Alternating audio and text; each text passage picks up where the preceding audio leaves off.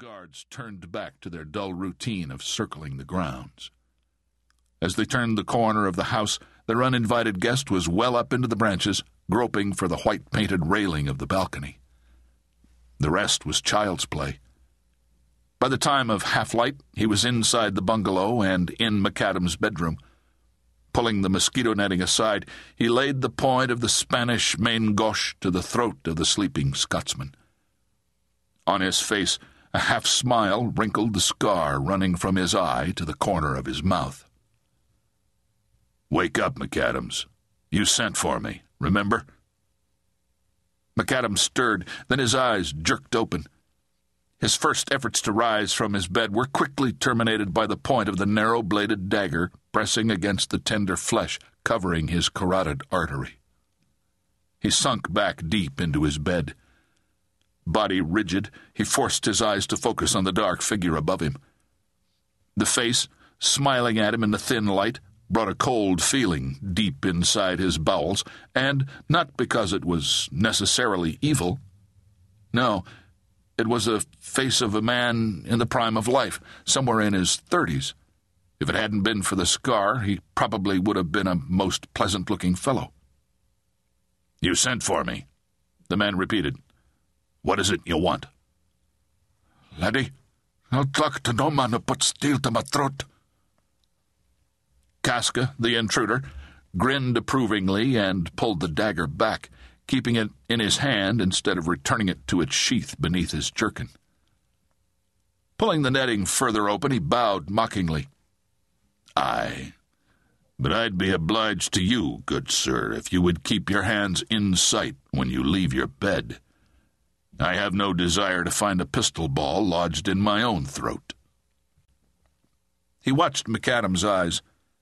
English was still a slightly strange tongue for Casca, and the flowery use of it currently in vogue didn't help matters. He hoped he sounded like the man McAdams had sent for.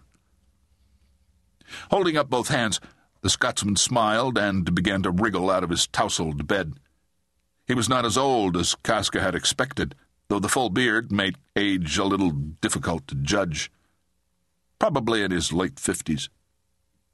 He thought the man would have been older to have amassed all the wealth he was rumored to have, especially since he'd been brought to the colony as a bonded servant, little better, if any, than the blackest African who chopped cane in his fields. He had a hard look to his eyes with a touch of humor behind them. Casca thought he could like this tough Scotsman who clawed his way up from the fields to be one of the richest men in the islands. It took nerve not to be intimidated by the point of a dagger against your throat.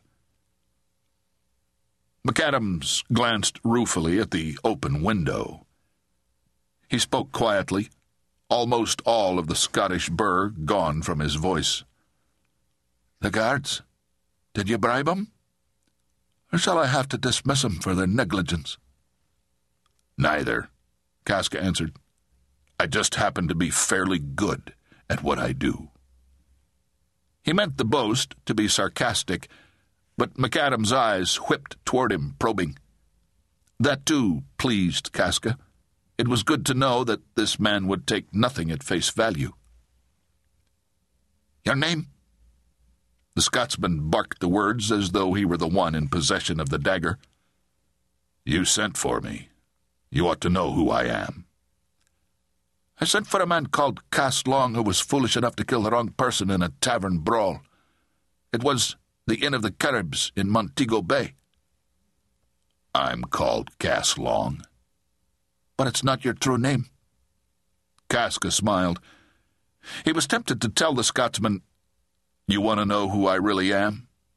Casca Rufio Longinus, born nearly seventeen and a half centuries past in the Rome of the Caesars." "No, Scotsman, you don't want to know my name." Speaking aloud softly, he said, "One name will serve as well as another. It doesn't change the man." McAdams nodded his head in silent agreement. "Now, about this man you killed in Montego Bay."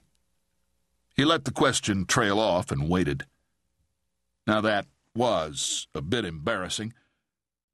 Casca had killed